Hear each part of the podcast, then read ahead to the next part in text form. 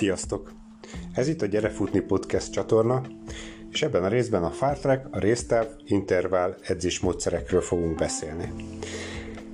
Ezeket az edzésmódszereket fogjuk kitárgyalni, amelyek egy megfelelő edzésterv, egy alapos felkészülés nélkülözhetetlen elemei. Sok hobbifutó van, aki ismeri ezeket a kifejezéseket, hogy fartlek, résztáv, intervál, de szerintem nem sokan vannak, akik pontosabban, pontosan tisztában vannak azzal, hogy melyik mit jelent, mi a szerepe a felkészülésben, mit fejleszt, és hogy mi a különbség közöttük. Nos, hát akkor menjünk végig rajtuk, hát ha kicsit érthetőbb lesz. Alapból azért nehéz egy laikus számára megkülönböztetni ezeket egymástól, mert mindegyik módszer lényege, hogy gyors és lassú szakaszok váltogatják egymást. Mi az a fartlek? A köztudatban annyi van benne erből az edzésmódszerről, hogy egy skandináv módszer, amit azért fejlesztettek ki eredetileg sífutók számára, mert időtakarékos, hiszen egy edzésen belül gyors és lassú futások is vannak. A fartlek valójában egyfajta szabad edzés, aminek a lényege, hogy könnyű futás során tetszőleges időnként tetszőleges ideig tartó, tetszőleges tempójú belefutásokat kell csinálni. Ebben az egyenletben a tetszőleges mindig a sportoló szubjektív érzésein alapszik. Ahogy jónak érzi, úgy csinálja. Ezért nevezik iramjátéknak, vagy iramváltogatós futásnak is. Ennek a módszernek kétségkívül előnye, hogy kombinált edzést lehet így végrehajtani, és egy edzésen belül több terhelési zónában tudunk edzeni. Ráadásul az edzést változatossá teszi. Mivel szubjektív érzeten alapul, ezért a hátránya az, hogy előre nem kiszámítható, hogy milyen terhelési zónában mekkora tényleges terhelés fogja érni a sportolót, ezért egy előre készített edzésterbe nehéz beleilleszteni, ha túlterhelés elkerülése is cél. Zárójelbe jegyzem meg, hogy az átmeneti túlterhelés elkerülése nem minden esetben cél, sőt, a fejlődés alapelve, hogy túlterheljük magunkat, ha utána elég időt adunk a regenerálódásra. A fartlek módszer egy hátránya tehát az, hogy nem tudunk előre kalkulálni azzal, hogy mekkora terhelést kap, illetve ad magának a sportoló. Ezért írtam azt, hogy előre nehéz beilleszteni. Legalábbis ebben a szabad formájában. Ha már ugyanis célról beszélünk, az edzés tervezés alapelve minden edzésnek célja van. Tehát úgy kell összeállítani, hogy tudjuk, mit szeretnénk fejleszteni vele. A szabad fátleg pedig nem ilyen. Vagy nem pont ilyen. Elsősorban állóképesség ezen belül is erőállóképesség fejlesztésére alkalmas, és gyakran a maratoni vagy más néven tartós futásmódszer kiváltására alkalmazzuk, azért, hogy ne legyen annyira egyhangú az edzésmunka. Kicsit rövidebb futásokkal ki lehet váltani így a hétvégi hosszút, elkerül, elkerülve ezzel azt, hogy túl monoton legyen az edzés, ami a motivációvesztést okozhat, illetve a sok azonos tempóban végzett hosszú futás a mozgás tartomány beszűkülésével és izületi gyulladásokkal járhat. Minden hátrányával és előnyével együtt én is szívesen alkalmazom ezt a módszert, átmeneti időszakokban, alapozó időszak elején, illetve közvetlen versenyek előtt átmutató edzés jelleggel, úgynevezett téperinként. Erről a bejegyzés végén külön fogok még beszélni. A fent említett korlátokat felismerve, viszonylag korán továbbfejlesztették a fartlek módszert, úgynevezett irányított fartlek módszert kialakítva.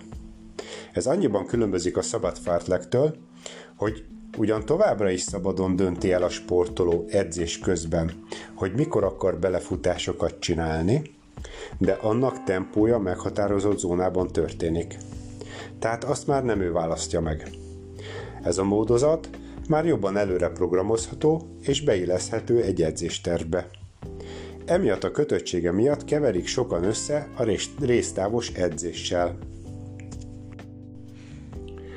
Hát akkor most nézzük meg, hogy mi is az a résztávos edzés. Amilyen egyszerűnek tűnik elsőre, olyannyira összetett és épp ezért veszélyes edzésmódszerről van szó. A lényegét tekintve itt is gyors, lassú futásról beszélünk, de ez így nem egészen pontos megfogalmazás, és ha csak ennyit tud valaki az egészről, akkor nagyon félre tudja vinni az edzését. Valójában magas és alacsony intenzitási zónák programszerű váltakozását jelenti. A helyes alkalmazásához egy kis edzéselméleti alapismeretre is szükség van. Ez ugyanis egy nagyon közvetett beavatkozást nyújt, ezért sebészi pontossággal kell bánni vele. Arról van szó, hogy a módszer több terhelési összetevőt tartalmaz, komplex terhelést ad a szervezetnek. Attól függően, hogy a terjedelmet, az intenzitást és az inger sűrűséget, illetve az időtartamot hogy állítjuk be, más és más képességet fog fejleszteni. Ráadásul nagyon durván túlterhelhet, ezért különösen óvatosan kell bánni vele az edzéstervezéskor. Vegyünk egy példát, hogy érthető legyen. Ha mondjuk 100 méteres résztávokat futunk, egyáltalán nem mindegy, hogy ebből hány darabot csinálunk, mennyi ideig tartó és milyen pihenőkkel, állás vagy könnyű futás, illetve az sem, hogy milyen intenzitással futjuk a százakat. Teljesen más kondicionális képességeket fog fejleszteni, ha 100 méter max tempó után 30 másodperc állás jön, vagy ha egy perc kocogás. Akkor is más lesz, ha 100 métert csak közepes, erős intenzitással futjuk meg. Nyilván ebben az esetben érthető, hogy sokkal több ismétlés szám is elérhető. Megint más a hatása az edzésnek, ha a résztávok hosszát növeljük, 200-ról 400-ra, vagy akár 1000 méterre. A különböző hosszúságú résztávokkal, mini, rövid és hosszú, szinte a végtelenségig kombinálható a módszer, sőt, akár sorozatokat is lehet belőle képezni, és a sorozatokon belül a résztávok hosszával, azaz terjedelmével, tempójával, azaz intenzitásával, a pihenő idők hosszával, azaz az inger sűrűséggel, és az ismétlések számával lehet játszani, az edzés módszer gyakoriságáról nem is beszélve. Ez az általam leginkább kedvelt edzésmódszer, mert amint látható, nagyon precízen lehet vele adagolni a terhelést, csak azt kell jól tudni, hogy mikor mit akarunk fejleszteni vele. Alapvetően törekedni kell arra, hogy a képességeket komplexen, komplexen fejlesszük, de mindent egyszerre nem lehet. Értendő ez úgy is, hogy nem lehet egyszerre a fent említett terhelési összetevőket változtatni, hanem mindig csak egyet. És így értendő az, hogy el kell dönteni, mit akarunk fejleszteni. Mivel ennyire jól variálható az edzés, ezért az erőállóképesség, a gyors erő, a gyorsasági állóképesség is kiválóan fejleszthető vele. Végül beszéljünk pár mondatot arról, hogy mi a különbség a résztáv és az intervál között. Van egyáltalán különbség közöttük. Mind a két kifejezés ismert és gyakorlatilag ugyanazt jelenti. Mivel különbség van hatását tekintve, az a fajta edzés között, amikor a pihenő idő állással történik, és amikor könnyű átfutások vannak közte, ezért én a könnyebb érthetőség kedvéért az elsőt résztávnak, a másikat intervallnak nevezem, de csak azért, hogy ne kelljen minden esetben elmagyarázni, hogy a két feladat közötti pihenőidő állást vagy kocogást jelent. És végezetül, ahogy ígértem, most beszélni fogok a tapering módszerről. Egy pár mondatot. Tehát a tapering, ami gyakorlatilag formába hozást, verseny előtti formába hozást jelenti.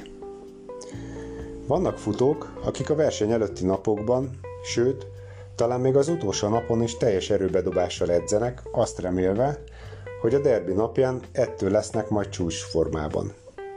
Ezt a gondolkodást vagy az iskolából hozzuk magunkkal, amikor a vizsga előtti éjszaka is még lázasan magoltunk, remélve, hogy az utoljára olvasott tételt fogjuk kihúzni, vagy az is közbejátszhat, hogy az online térben olyan hangzatos szlogennekkel bombáznak minket, hogy minden edzés beépül, vagy hogy lép ki a komfortzónádból, ha fejlődni akarsz, stb.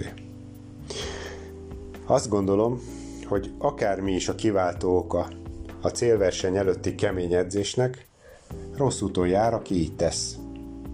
Az utolsó napon, napokban már nem tudsz érdemi fejlődést okozni, inkább csak a lehetséges teljesítményedet csökkented a versenyed napjára azzal, ha nem vagy tökéletesen regenerált állapotban.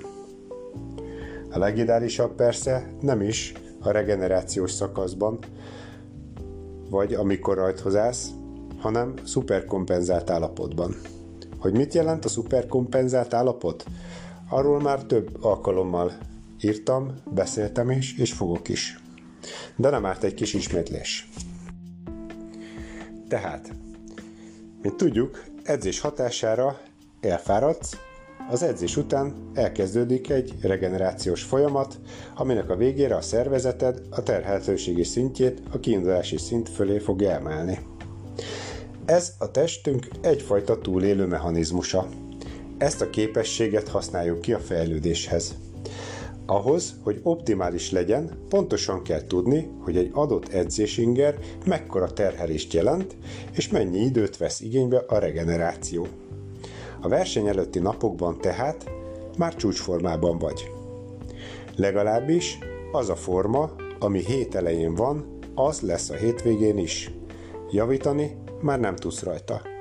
Csak rontani.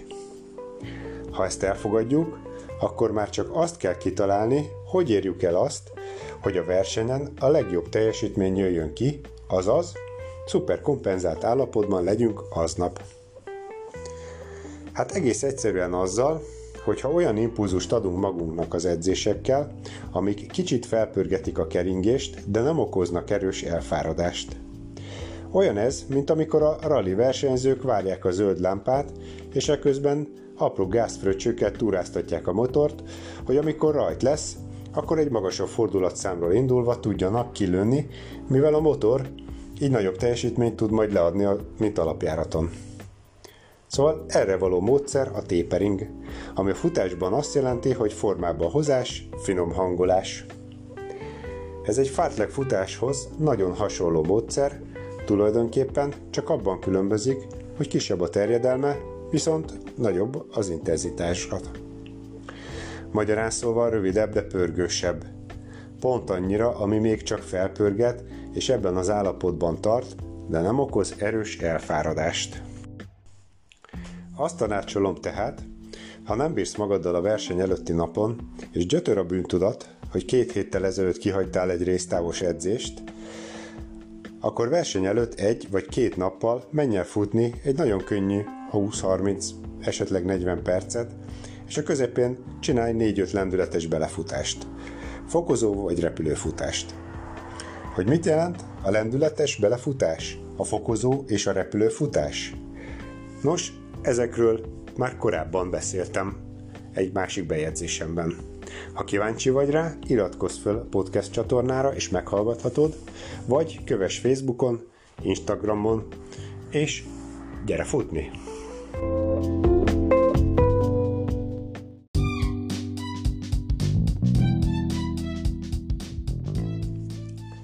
Sziasztok, ez itt a Gyere Futni podcast csatorna következő adása, amelyben a bebelegítés fontosságával kapcsolatban korábban írt cikkeimről fogok beszélni. Aki követi a blogomat, az bizonyára tudja, hogy három cikket írtam egymáshoz kapcsolódó írásokat korábban, ami ezt a, amiben ezek, ezt a témát próbáltam körbejárni teljes egészében, és hogyha valaki esetleg még nem olvasta volna, nem találja, hogy hol van, vagy nem szeretne ilyen sokat olvasni, akkor ezen, ezúton is ajánlom figyelmébe ezt a podcast adást, ahol meghallgathatja a gondolataimat a futás előtti bemelegítéssel kapcsolatban. Tehát ez gyakorlatilag egy trilógiáról van szó, és ebben a bejegyzés sorozatban ezzel a gyakran előforduló problémára szeretném felhívni a figyelmet, ami nap mint nap szembe, jön a hobbi futókkal, közösségi oldalak különböző futócsoportjaiban is.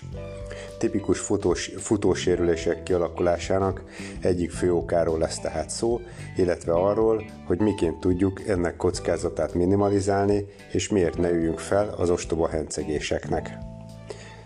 Mire is gondolok pontosan? Picit talán zavaros lehetett ez a bevezető, úgyhogy megpróbálom egy kicsit jobban kifejteni. Arra gondolok, hogy rendszeren, rendszeresen olvasni olyan segélykérő bejegyzéseket közösségi oldalak futócsoportjaiban, amelyek szerint valaki megsérült és erre keres gyógyírt, vagy a sérüléshez vezető okot szeretné megtudni. Az is gyakran előfordul, hogy még meg sem sérült, de segítséget szeretne kérni ahhoz, hogy hogyan előzheti ezt meg. Mindegyik esetben szerencsére gyakran megjelennek olyan hozzászólások, amelyek felhívják a figyelmet az általam, általam is sokat hangoztatott bemelegítés, nyújtás, erősi, erősítés Szent Háromság fontosságára. Sajnos azonban ezzel egy időben jelennek meg azok a na fogd meg a söröm típusú virtuális meldöngetők, akiket magamban csak a futás jackasszeinek neveztem el. Összeszedtem pár ilyen megnyilvánulást, amit, ha látsz valahol, jobb, ha olvasás nélkül tovább görgetsz. Sokan írnak ilyeneket. Ó, én évek óta futok, sose szoktam bemelegíteni, de még egyszer se sérültem meg. Vagy, nálam az első pár kilométer a bemelegítés. Vagy, hosszú futásnál úgyis lesz időt bemelegíteni. Vagy, félmaraton előtt nem kell bele bemelegíteni, van rá 21 kilométer. És a kedvencem, a bemelegítés a gyávák sportja. Ezt nem én találom ki, ezt is egy Facebook csoportban olvastam. Ugyanilyen megnyilvánulások találhatók az edzés utáni nyújtás témakörében is. Nem is fokozom tovább, mert felesleges is tovább hergelni magunkat, inkább beszéljünk arról, hogy mi, miért fontos a bemelegítés. De még azért előtte egy pár gondolat mégis ezekről a futás jackasszeiről. Miért neveztem el őket? Azért neveztem el őket a futás jackasszeinek, mert van ez a népszerű amerikai sorozat, amikor ilyen önkárosító, önpusztító butaságokat csinálnak amerikai fiatal gyerekek a saját testépségüket, életüket veszélyeztető módon. Én azt gondolom, hogy aki felkészítés nélkül kezd bármilyen sportág, sportba, bármilyen sportágról is legyen szó, az egy ugyanilyen önkárosító folyamatot indít el, és ugyan, ugyanolyan veszélybe sodorhatja magát. Mint ha valaki kis túlzással mondva kötél nélkül bungee jumpingolna. Amikor ezeket a bejegyzéseket olvastam, amiket az előbb is, amiből az előbb is szemezgettem, akkor mindig azon gondolkodtam, hogy a futást vajon miért nem tekintjük ugyanolyan sportnak, mint bármi mást. Sokszor azt tapasztalom, hogy ha valaki futás mellett végez más kiegészítő sportot is, akkor teljesen természetes számára, hogy azelőtt bele, bemelegít. Például, hogyha jár térégszedzésre, vagy hogyha jár bármilyen funkcionális edzésre, vagy konditerembe súly, ö, ö, súlyzós edzésekre, vagy ö, nem is tudom, bármilyen más sportot is mondhatnék, teljesen mindegy. Az a lényeg, hogy előtte teljesen természetes számára, hogy egy kicsit bemelegít, felkészíti a szervezetét a, a terhelésre. Még a hétvégi takarítás előtt is csinál két törzskőzést az ember, mielőtt kicsavarja a felmosoronnyat, igaz? Ezt most a házi oszonyoktól kérdezem. Ez a szemben viszont nem értem, hogyha futni megy valaki, akkor miért nem ennyire evidens a bemelegítés? Sőt, miért egyenesen sik azzal kérkedni, hogy valaki nem melegít be futás előtt? Ez az attitűd számomra annyira jackass-szerű, mint ahogy az előbb is említettem, kötél nélkül bungee jumpingolni. Az én véleményem az, és a tanácsom, hogy soha ne hagyd magad befolyásolni az ilyen megnyilvánulások által. Felkészíteni a testünket egy munkavégzésre nem ciki, hanem kötelező. Aki azt állítja, hogy sosem melegít be és nem sérül meg, az vagy gumiember, vagy egyszerűen hazudik. vagy bemelegít, vagy előbb-utóbb megsérül. Kivéve persze akkor, ha olyan alacsony intenzitással végzetes mozgás, mozgást, hogy az nem vált ki semmilyen ingert a szervezetéből. Ha maga a alacsony intenzitású kocogás a, a, a bemelegítés. Amikor átkocog az ebrá, mert villog a lámpa, vagy kibringázik a kisboltba tejért, akkor nyilván nincs miért bemelegíteni. Ez viszont értelemszerűen nem is tekinthető sporttevékenységnek. Remélem mindenki számára világos, hogy bemelegítés nélkül sportolni szamárság. Na de, hogy miért és hogyan melegítünk be egyáltalán, akkor válik igazán megérthetővé, ha tudjuk, hogy mi történik ilyenkor a szervezetünkben. Erről fogok beszélni most egy pár gondolatot. Tehát először is akkor legyen szó arról, hogy miért kell bemelegíteni sportolás előtt. Ahhoz, hogy ezt megértsük, először is tudni kell azt is, azt, hogy hogyan működik egyáltalán a testünk. Figyelem, most egy kis anatómia következik, de csak lájtosan.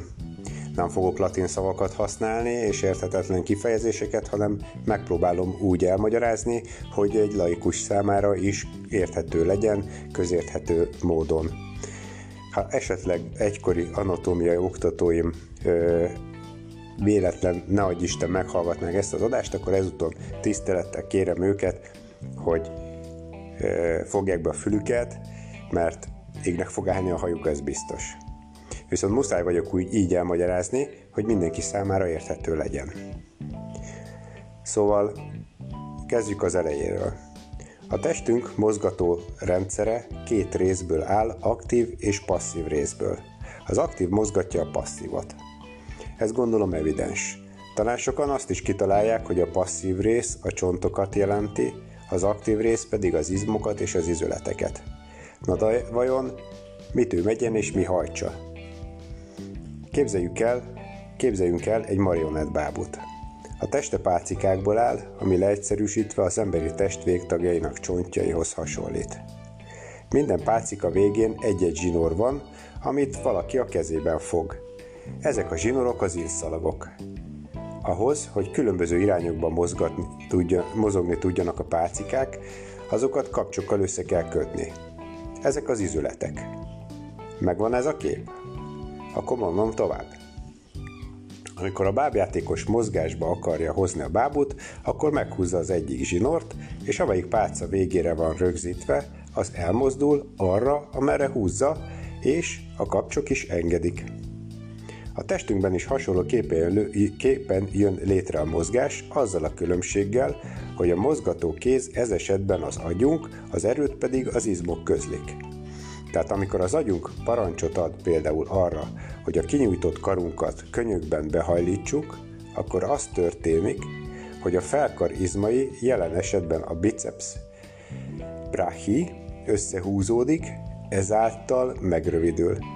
A megrövidülés által meghúzza az izomrost végére kötött zsinort, ami ez esetben az alkarcsont könyök izületi végén tapadó inszalagokat jelenti, és ezáltal az alkart a kapocs mentén a felkarhoz közelíti. A kapocs jelen esetben a könyökizület. Összefoglalva ez azt jelenti, hogy minden mozgás során az izomműködés által valamely izület forgás tengelye mentén jön létre elmozdulás. Magyarán szólva az izom és az izület dolgozik. Ezek után már evidens, hogy mielőtt megterhelő mozgást kívánunk létrehozni, az izmokat és az izületeket arra alkalmas állapotba kell hozni. Ha ezt megértettük, akkor mehetünk tovább a következő kérdésre, arra, hogy mi történik a mozgató szervrendszerünkkel, amikor nem használjuk, és mi akkor, amikor sportolunk.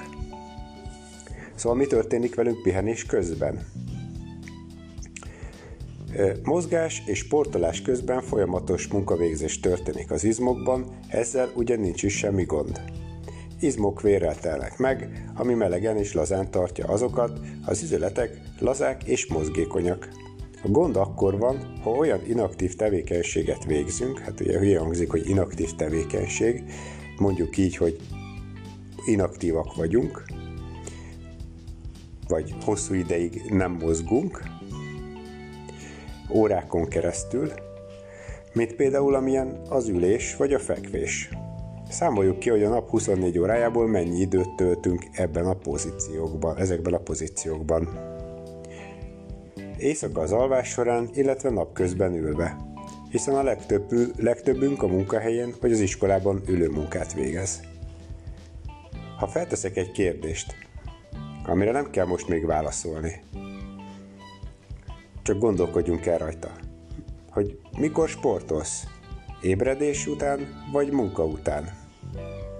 Később vissza fogunk még erre térni. Szóval amikor az aktív mozgató rendszerünk ennyire inaktív állapotba kerül, mert az íróasztal mögött ülünk több órát, akkor az történik, hogy egyes részek, például a csípő, a horpasz, fa, horpasz, a far és a hátsó combizmok megrövidült állapotba kerülnek, zsugorodnak. Ebben az állapotban vesztenek a rugalmasságukból, úgymond bemerevednek, amit úgy veszünk észre, hogy a mozgás tartományuk beszűkül. Oké, okay. szóval az izom bemerevedik, na de mi történik az izületekkel? Az előbb ugye tisztáztuk, hogy leegyszerűsítve az izületek, a csont, csontokat kötnek össze inszalagokkal. Két csont közötti kapocs, azaz az izület, pedig egy zárt rendszer, amit egy tok vesz körül, az izületi tok. Ahhoz, hogy megfelelően működjön, Ebben a tokban egy úgynevezett izületi folyadék található, és ez biztosítja a kenést a két porccal borított csontvég között. Nyugalmi állapotban viszont ez a folyadék az izületi tok aljára süllyed a gravitáció hatására, és előkészítés nélküli erőkifejtés esetén nem tud kenést biztosítani, tehát hosszú távon csontvégek felszínét borító ö, porcok kopását okozza. Úgy kell ezt elképzelni, mint az autó motorokban az olajat. Amíg hideg a motor, addig nem szabad nyomni a gázt, mert a súrlódástól elkopnak az alkatrészek. Szóval, ha már értjük, hogy hogy működik a testünk, és mi történik velünk inaktív állapotban, most már nem, nem lesz nehéz összerakni azt sem, hogy mit kell csinálni sportolás előtt ahhoz, hogy a sérüléseket megelőzzük. Egyrészt a megrövidült izmokat kell eredeti állapotba nyújtani, másrészt az izületek kenését kell beindítani. A következő megválaszolandó kérdés, a hogyan kivitelezhető ez? Szóval térjünk rá arra, hogy hogyan kell bemelegíteni helyesen. A megfelelő bemelegítés végrehajtásának megértéséhez leginkább az úgynevezett Metzing módszer alkalmas. A módszer az általános gimnasztika elveire épül. A gimnasztika minden sport alapja, előkészítő és rávezető gyakorlata, a legalapvetőbb, egyszerű és összetett mozdulatok gyűjteménye. Ezeknek a mozgásformáknak a felhasználásával alkotta meg Metzing Miklós azt az általános bemelegítési modellt, amely bármely sportákhoz alkalmas lehet némi módosítással. A módszer a következő fázisokból áll. 1. Könnyű keringésfokozás. 2. Könnyű nyújtóhatású gyakorlatok. 3. Fő keringésfokozó gyakorlatok. 4. Fő nyújtóhatású gyakorlatok. 5. Sporták, sporták specifikus bemelegítő gyakorlatok, más néven célgimnasztika. Mit jelent ez a gyakorlatban? Sőt, mit jelent ez a futók számára a gyakorlatban? A futás során az első és második fázist nem igazán tudjuk szétválasztani élesen, általában könnyű nyújtóhatású és keringés fokozó összetett gyakorlatokkal kezdjük 2-3 perc időtartamban. Ilyen gyakorlatok például két kar- karkörzés előre, két ütemre, hajlítás nyújtott lábhoz előre, majd ugyanez hátra. Ez egy 8 ütemű összetett gyakorlat, amelyben a karkörzés könnyű keringés fokozó hatású, a törzshajlítás pedig könnyű nyújtó hatású gyakorlat. Általában 5-6 jól összeillesztett feladatból álló gyakorlatlánc elég a teljes test átmozgatásához.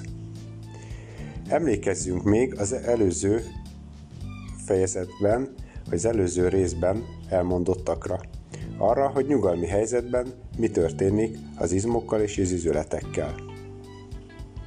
Hát igen, akkor könnyen megérthetővé válik ennek a fázisnak a létjogosultsága.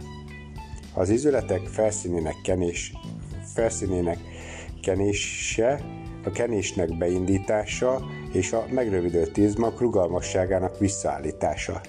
Ez a feladata, ez a célja ennek az első két feladatsornak.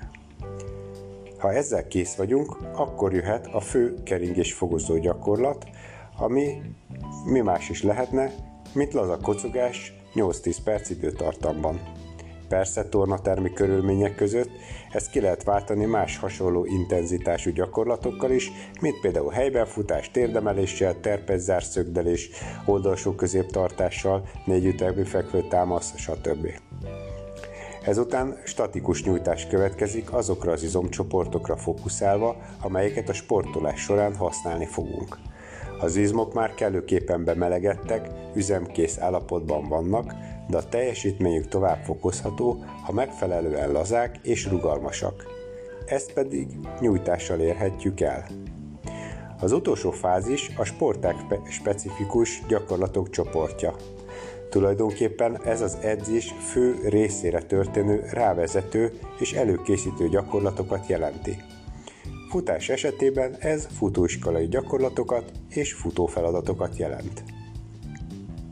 És itt álljunk meg egy szóra. Igen, futóiskolai gyakorlatok és futófeladatok a bemelegítés részei. Igen, a kettő nem ugyanaz. A futóiskolai gyakorlatok, például a skip, a jog, a magas tér, a futás saroklendítéssel, stb. elsősorban mozgáskoordináció fejlesztés szolgálnak, míg a futófeladatok, fokozó és repülőfutások inkább gyorserő fejlesztő hatásúak. Ezekkel a gyakorlatokkal kiválóan rá tudunk hangolódni, mind fizikálisan, mind pedig mentálisan egy kemény intervall edzésre. Természetesen egy félórás könnyű futás előtt nem kell ezt mind végigcsinálni, de az első két fázis véleményem szerint akkor is szükséges. Hosszú futásoknál ugyanez a helyzet. Hogy miért is? Mielőtt elindulsz, gondolj mindig a futás gyekeszeire, és jelenjen meg előtted annak a rozsdás fogaskeréknek a képe, amit a bejegyzésemben láthattál, hogyha elolvastad a blog bejegyzésemet. Ha nem, akkor megképzelj el magad előtt egy ilyen rozsdás, két rozsdás, egymásba kapaszkodó rozsdás fogaskereket. Mindig ez jusson eszedbe, mielőtt elindulsz futni, és akkor nem fogod elfelejteni, hogy miért kell bemelegíteni. Ezen kívül gondolj mindig a motortér alján összegyűjt olajra, vagy a fagyasztóból kivett rétes tésztára. Ezek mind jó, jó példák arra, hogy mi történik a hideg, merev, előkészítetlen izmokkal, illetve izületekkel.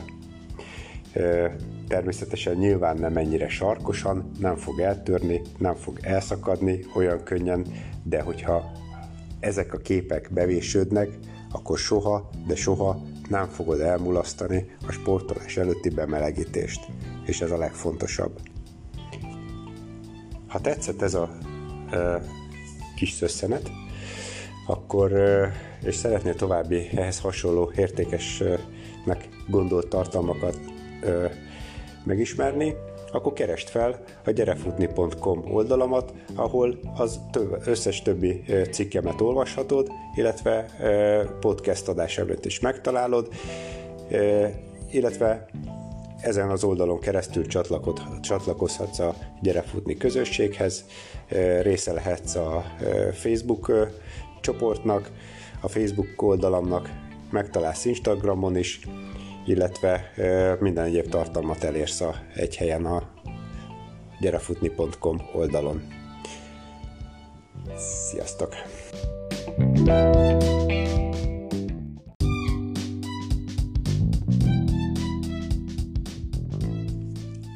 Sziasztok, ez itt a Gyerefutni podcast csatorna következő adása, amelyben a bebelegítés fontosságával kapcsolatban korábban írt cikkeimről fogok beszélni.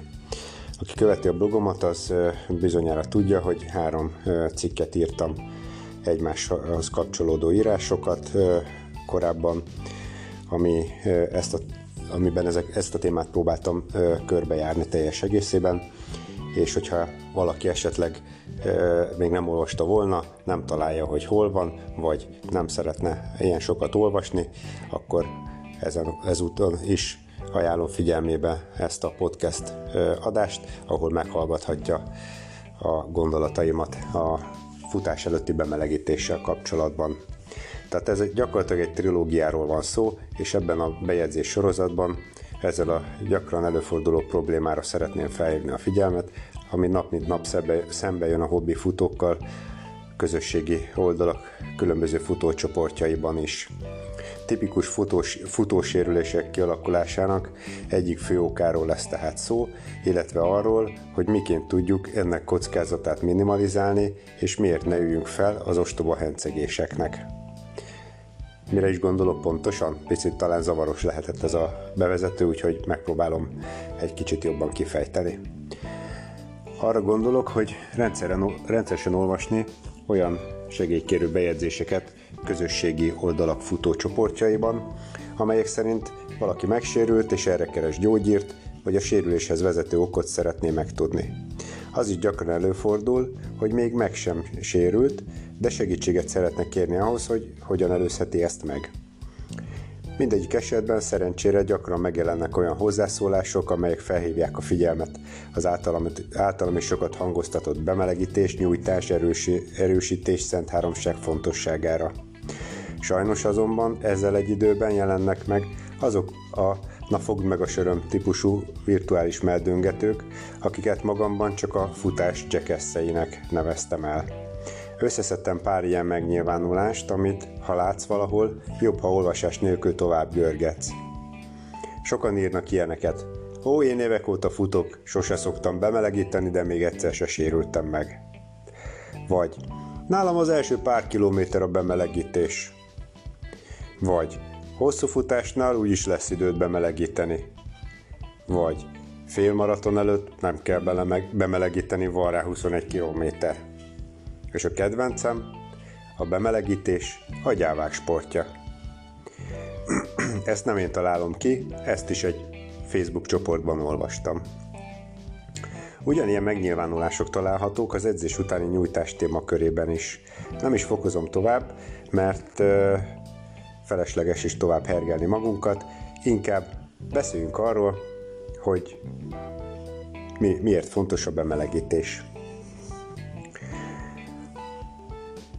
De még azért előtte egy pár gondolat mégis ezekről a futás jackasszeiről. Miért neveztem el őket? Azért neveztem el őket a futás jackasszeinek, mert van ez a népszerű amerikai sorozat, amikor ilyen önkárosító, önpusztító butaságokat csinálnak amerikai fiatal gyerekek a saját testépségüket, életüket veszélyeztető módon. Én azt gondolom, hogy aki felkészítés nélkül kezd bármilyen sportág, sportba, bármilyen sportágról is legyen szó, az egy ugyanilyen önkárosító folyamatot indít el, és ugy, ugyanolyan veszélybe sodorhatja magát. Mint ha valaki kis túlzással mondva kötél nélkül bungee jumpingolna. Amikor ezeket a bejegyzéseket olvastam, amiket az előbb is, amiből az előbb is szemezgettem, akkor mindig azon gondolkodtam, hogy a futást vajon miért nem tekintjük ugyanolyan sportnak, mint bármi mást. Sokszor azt tapasztalom, hogy ha valaki futás mellett végez más kiegészítő sportot is, akkor teljesen természetes számára, hogy azelőtt bele, bemelegít. Például, hogyha jár edzésre, vagy hogyha jár bármilyen funkcionális edzésre, vagy konditerembe súly, ö, ö, súlyzós edzésekre, vagy ö, nem is tudom, bármilyen más sportot is mondhatnék, teljesen mindegy. Az a lényeg, hogy előtte teljesen természetes számára, hogy egy kicsit bemelegít, felkészíti a szervezetét a, a terhelésre. Még a hétvégi takarítás előtt is csinál két törskőzést az ember, mielőtt kicsavarja a felmosoronnyat, igaz? Ezt most a házi osztanyoktól kérdezem. Ez a szemben viszont nem értem, hogy ha futni megy valaki, akkor miért nem ennyire evidens a bemelegítés? Sőt, miért egyenesen sik azzal kérkedni, hogy valaki nem melegít be futás előtt? Ez az attitűd számomra annyira jackass-szerű, mint ahogy az előbb is említettem, kötél nélkül bungee jumpingolni. Az én véleményem az, és a tanácsom, hogy soha ne hagyd magad befolyásolni az ilyen megnyilvánulások által. Felkészíteni a testünket egy munkavégzésre nem ciki, hanem kötelező. Aki azt állítja, hogy sosem melegít be és nem sérül meg, az vagy gumiember, vagy egyszerűen hazudik. Vagy bemelegít, vagy előbb-utóbb megsérül. Kivéve persze akkor, ha olyan alacsony intenzitással végzetes mozgás, mozgást, hogy az nem vált ki semmilyen ingert a szervezetéből. Ha maga a alacsony intenzitású kocogás a, a, a bemelegítés. Amikor átkocog az ebrá, mert villog a lámpa, vagy kibringázik a kisboltba tejért, akkor nyilván nincs miért bemelegíteni. Ez viszont értelemszerűen nem is tekinthető sporttevékenységnek. Remélem mindenki számára világos, hogy bemelegítés nélkül sportolni szamárság. Na de, hogy miért és hogyan melegítünk be egyáltalán, akkor válik igazán megérthetővé, ha tudjuk, hogy mi történik ilyenkor a szervezetünkben. Erről fogok beszélni most egy pár gondolatot. Tehát először is akkor legyen szó arról, hogy miért kell bemelegíteni sportolás előtt. Ahhoz, hogy ezt megértsük, először is tudni kell azt is, azt, hogy hogyan működik egyáltalán a testünk. Figyelem, most egy kis anatómia következik, de csak lájtosan. Nem fogok latin szavakat használni és érthetetlen kifejezéseket, hanem megpróbálom úgy elmagyarázni, hogy egy laikus számára is érthető legyen, közérthető módon. Ha esetleg egykori anatómiai oktatóim ö, véletlen, ne adj Isten, meghallgatnák ezt az adást, akkor ezúton tisztelettel kérem őket, hogy ö, fogják be a fülüket, mert égnek fog állni a hajuk, ez biztos. Viszont muszáj vagyok úgy így elmagyarázni, hogy mindenki számára érthető legyen. Szóval kezdjük az elejéről. A testünk mozgató rendszere két részből áll, aktív és passzív részből. Az aktív mozgatja a passzívat. Ez gondolom evidens. Talán sokan azt is kitalálják, hogy a passzív rész a csontokat jelenti, az aktív rész pedig az izmokat és az izületeket. Na de vajon mit ő megyen és mi hajtsa? Képzeljük el, képzeljünk el egy marionettbábut.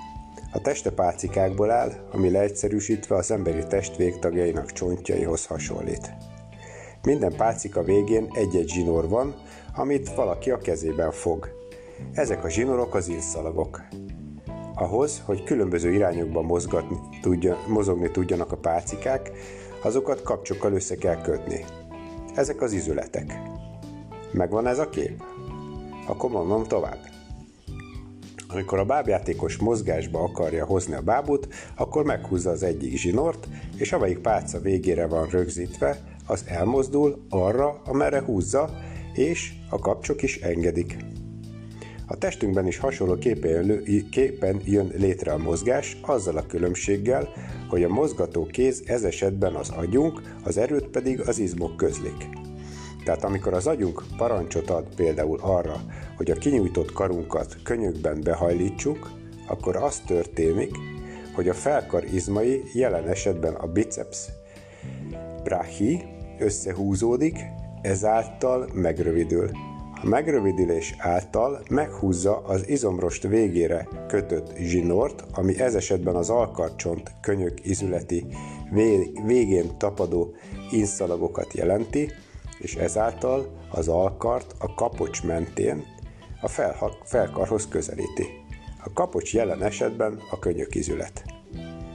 Összefoglalva ez azt jelenti, hogy minden mozgás során az izomműködés által valamely izület forgás tengelye mentén jön létre elmozdulás. Magyarán szólva az izom és az izület dolgozik. ezek után már evidens, hogy mielőtt megterhelő mozgást kívánunk létrehozni, az izmokat és az izületeket arra alkalmas állapotba kell hozni. Ha ezt megértettük, akkor mehetünk tovább a következő kérdésre, arra, hogy mi történik a mozgatószervrendszerünkkel, amikor nem használjuk, és mi akkor, amikor sportolunk. Szóval mi történik velünk pihenés közben? Mozgás és sportolás közben folyamatos munkavégzés történik az izmokban, ezzel ugye nincs is semmi gond. Izmok vérrel telnek meg, ami melegen és lazán tartja azokat, az üzületek lazák és mozgékonyak.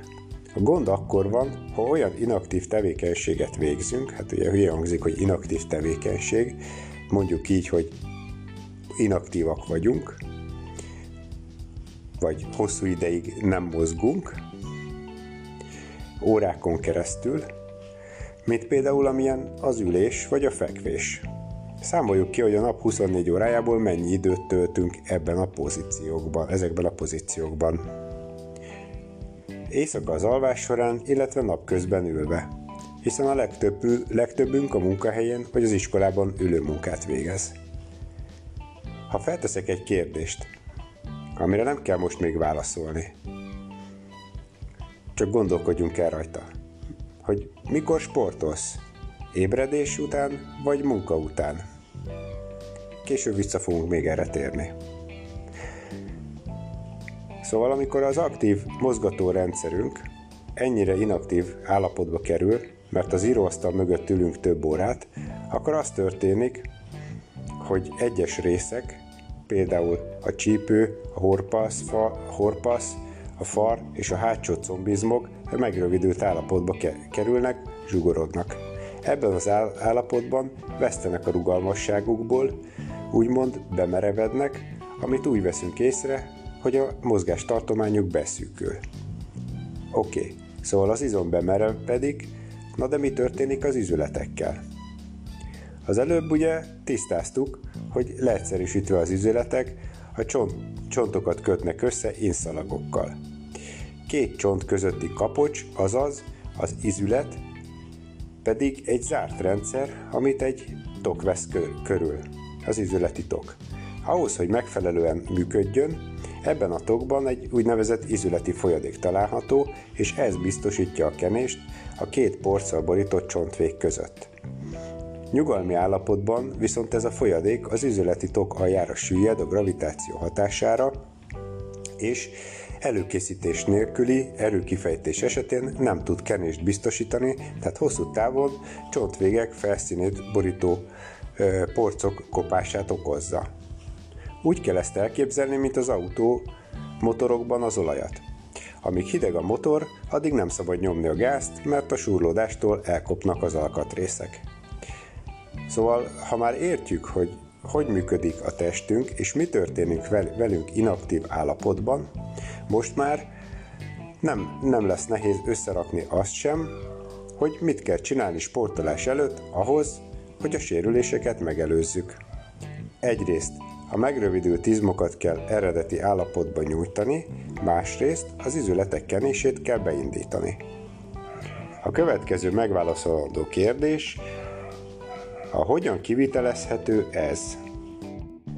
Szóval térjünk rá arra, hogy hogyan kell bemelegíteni helyesen. A megfelelő bemelegítés végrehajtásának megértéséhez leginkább az úgynevezett Metzing módszer alkalmas. A módszer az általános gimnasztika elveire épül. A gimnasztika minden sport alapja, előkészítő és rávezető gyakorlata, a legalapvetőbb, egyszerű és összetett mozdulatok gyűjteménye. Ezeknek a mozgásformáknak a felhasználásával alkotta meg Metzing Miklós azt az általános bemelegítési modellt, amely bármely sportákhoz alkalmas lehet némi módosítással. A módszer a következő fázisokból áll. 1. Könnyű keringésfokozás. 2. Könnyű nyújtóhatású gyakorlatok. 3.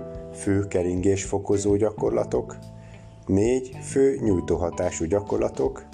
5. Sportág, sportág specifikus bemelegítő gyakorlatok, más néven célgimnasztika. Mit jelent ez a gyakorlatban? Sőt, mit jelent ez a futók számára a gyakorlatban? A futás során az első és második fázist nem igazán tudjuk szétválasztani élesen, általában könnyű nyújtóhatású és keringés fokozó összetett gyakorlatokkal kezdjük 2-3 perc időtartamban. Ilyen gyakorlatok például két kar- karkörzés előre, két ütemre, hajlítás nyújtott lábhoz előre, majd ugyanez hátra. Ez egy 8 ütemű összetett gyakorlat, amelyben a karkörzés könnyű keringés fokozó hatású, a törzshajlítás pedig könnyű nyújtó hatású gyakorlat. Általában 5-6 jól összeillesztett feladatból álló gyakorlatlánc elég a teljes test átmozgatásához. Emlékezzünk még az előző fejezetben, vagy az előző részben elmondottakra. Arra, hogy nyugalmi helyzetben mi történik az izmokkal és az izületekkel. Hát igen, akkor könnyen megérthetővé válik ennek a fázisnak a létjogosultsága. Az izületek felszínének kenés, felszínének kenése, a kenésnek beindítása és a megrövidült izmak rugalmasságának visszaállítása. Ez a feladata, ez a célja ennek az első két feladatsornak. Ha ezzel kész vagyunk, akkor jöhet a fő keringés fogozó gyakorlat, ami mi más is lehetne, mint laza kocogás 8-10 perc időtartamban.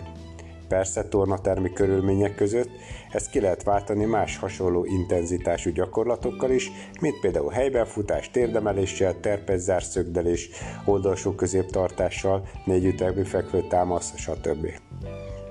Ezután statikus nyújtás következik azokra az izomcsoportokra fókuszálva, amelyeket a sportolás során használni fogunk. Az izmok már kellőképpen bemelegedtek, üzemkész állapotban vannak, de a teljesítményük tovább fokozható, ha megfelelően lazák és rugalmasak. Ezt pedig nyújtással érhetjük el. Az utolsó fázis a sporták specifikus gyakorlatok csoportja. Tulajdonképpen ez az edzés fő részére történő rávezető és előkészítő gyakorlatokat jelenti. Futás esetében ez futóiskolai gyakorlatokat és futófeladatokat jelent. És itt álljunk meg egy szóra. Igen, futóiskolai gyakorlatok és futófeladatok a bemelegítés részei. Igen, a kettő nem ugyanaz.